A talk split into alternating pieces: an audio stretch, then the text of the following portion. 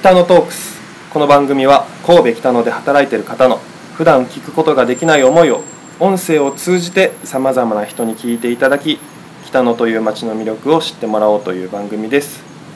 第26回目ボリューム1本日は神戸北野美術館館長の竹中よし子さんご紹介いたします。よろしくお願いします。よろしくお願いします。えー今ちょうどテラスでこうはいお話をしている開放感があり、はい。ちょっと曇ってて日差しもそんな強くない秋を感じている今日この頃なんですけど そうですね。はいなんかあのオリーブの木がすごく目に入るちょうど位置なんですけど、あのうんグリーンのオリーブの実がたくさんなっているのをご覧になっていただけると思います。この時期ですかオリーブそうなんです。もうすぐしたらあの収穫して、はい新漬けっていう緑のままあの塩漬けにしてはい。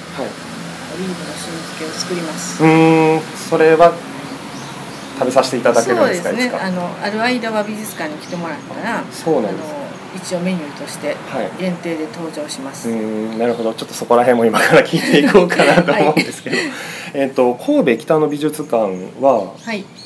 できて何年ぐらいになるんですか？えっ、と株式会社北野美術館というのは2005年なんですけれども、あの私がこちらの神戸北野美術館の仕事に就いたのは2011年からなんですね。はい。で2011年に、えっと、現在の形でフランスのパリ・モンマルトルやそういったあのフランス・パリ・モンマルトルに関連した画家作家の展示をしてカフェもこういうテラス席もあるはい。あのアートに触れながらあのお茶もしていただけるようなそういった形の美術館にリニューアルしたのが2011年なんです。2011年。は、はい。そうなんですね、はい。結構まあ比較的最近というかこういうスタイルになそうですね。以前はそれ以前はあの永田萌さんというはい。イラストレーターの方がいるんですけれどもその人のあの永田萌さんの美術館ということでうーん。な開業してました。るほど。そうだったんですね、はい、僕が北野に来た時がそれぐらいだったかな。そうですね。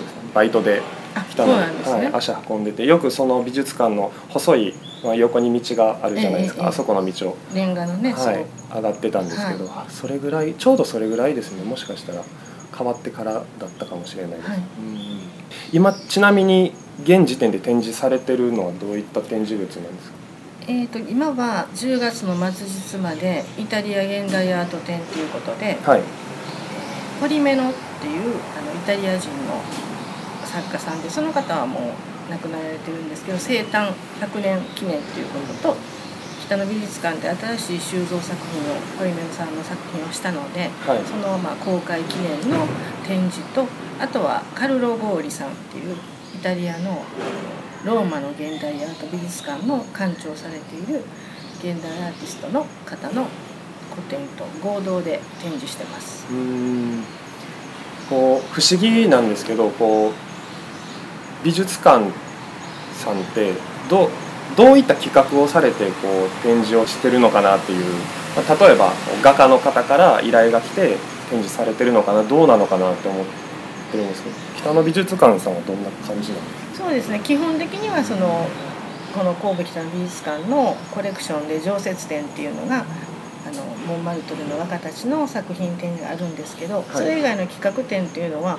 本当にあの今言われたように画家の方から持ち込まれる場合もあったりあとは私が本当に個人的に好きな方にお声掛けさせてもらったり、またその展示された画家の方からまた画家の方紹介されたりとか結構あのうんどちらかというと呪術つなぎ的にずっとあの次々にご紹介いただいて展示してる感じもあります。うーんそうなんですね、まあ、人が人を呼んでくれてるっていう形は、今までで印象的だった方まあ皆さんそうだと思うんですけどまあ竹中さん的に印象だった方とかいいらっしゃいますか？いややっぱりあのすごく皆さん不思議なご縁があって、はい。あの好きなんですけれども、まあ、最近ではそのマーク・エステルさんっていうフランスの画家の方の展示をしたんですけどはい。その方とは私私があの二十歳の時にはい。神戸でポートピア博覧会っていうのがあったんですね。はい。でその時にポートピアホテルにのグレース・ケリー亡くなったグレース王妃ですよね。あの歓迎のレセプションがあってはい。で当時私がそのレセプションの中で着物のショーがあってたまたまちょっと着物の先生に声がけいただいて着物でモデルをしたんですよ。はい。でその時にあのグレース・ケリーの通訳としてあのついてらっしゃったのがそのこの間個展をした画家のマーク・エステルさんなんですね。はい。その方はそうです。その方とそうなんですよね、うん。あの数年前に別のあのギャラリーで展示をされてる時にご紹介いただいてで経歴というか過去の話をしてると「あ昔あの会ったことがある」って言ってすごいびっくりして、はい、でぜひ神戸北の美術館でも個展をさせていただきたいなという。でいろんなことがつながるんですけどそのマーク・エステルさんの個展が決まって、はい。えー、とその個展の、まあ、神戸で開催する記念にその時、えー、と 100, 100作マーク・エスさんってあちこち日本の神話をテーマに絵を描かれててはい。神社仏閣に絵を寄贈されてるんですね。はい。で今年はその港川神社にあの絵を寄贈される100回目の100作目の記念ということであの神戸北美術館での展示となったんですけれどもその港川神社というのがまたはい。あの神戸で一番古いオリーブの木がある神社でそういう、まあ、ここの神戸北の美術館はインターナショナルオリーブアカデミーの事務局で私も事務局長させてもらってますけど、はい。そういうふうに何か一つあるとどんどんななぜかつながっていくっていう。う、冒頭でオリーブの話が出たのはこのための伏線だったかもしれないですけど まあたまたまだったそうですね。たまたまだったんですけどはい。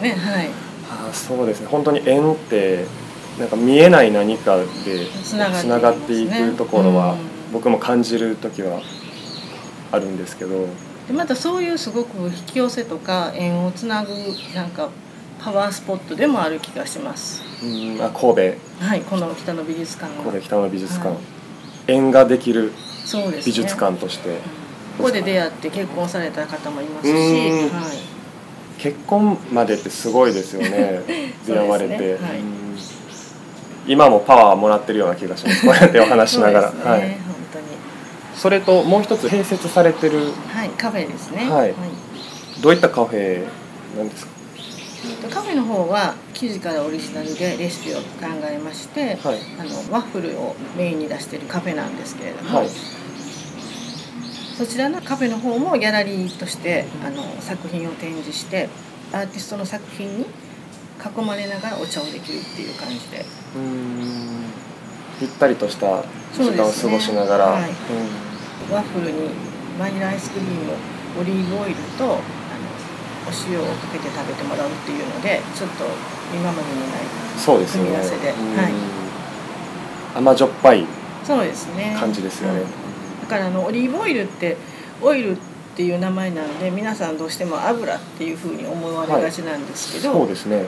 実はオリーブはオリーブオイルはそのオリーブの実の方を絞ってあのオイルを抽出してるのでまあ本当言うとオリーブジュースなんですよね。そうですね。そう言われてみれば、あのごまとか普通のそのサラダ油とかそういった他の油はほとんどが種子種の方を絞ってるんですけどそこが一番違うところですよね。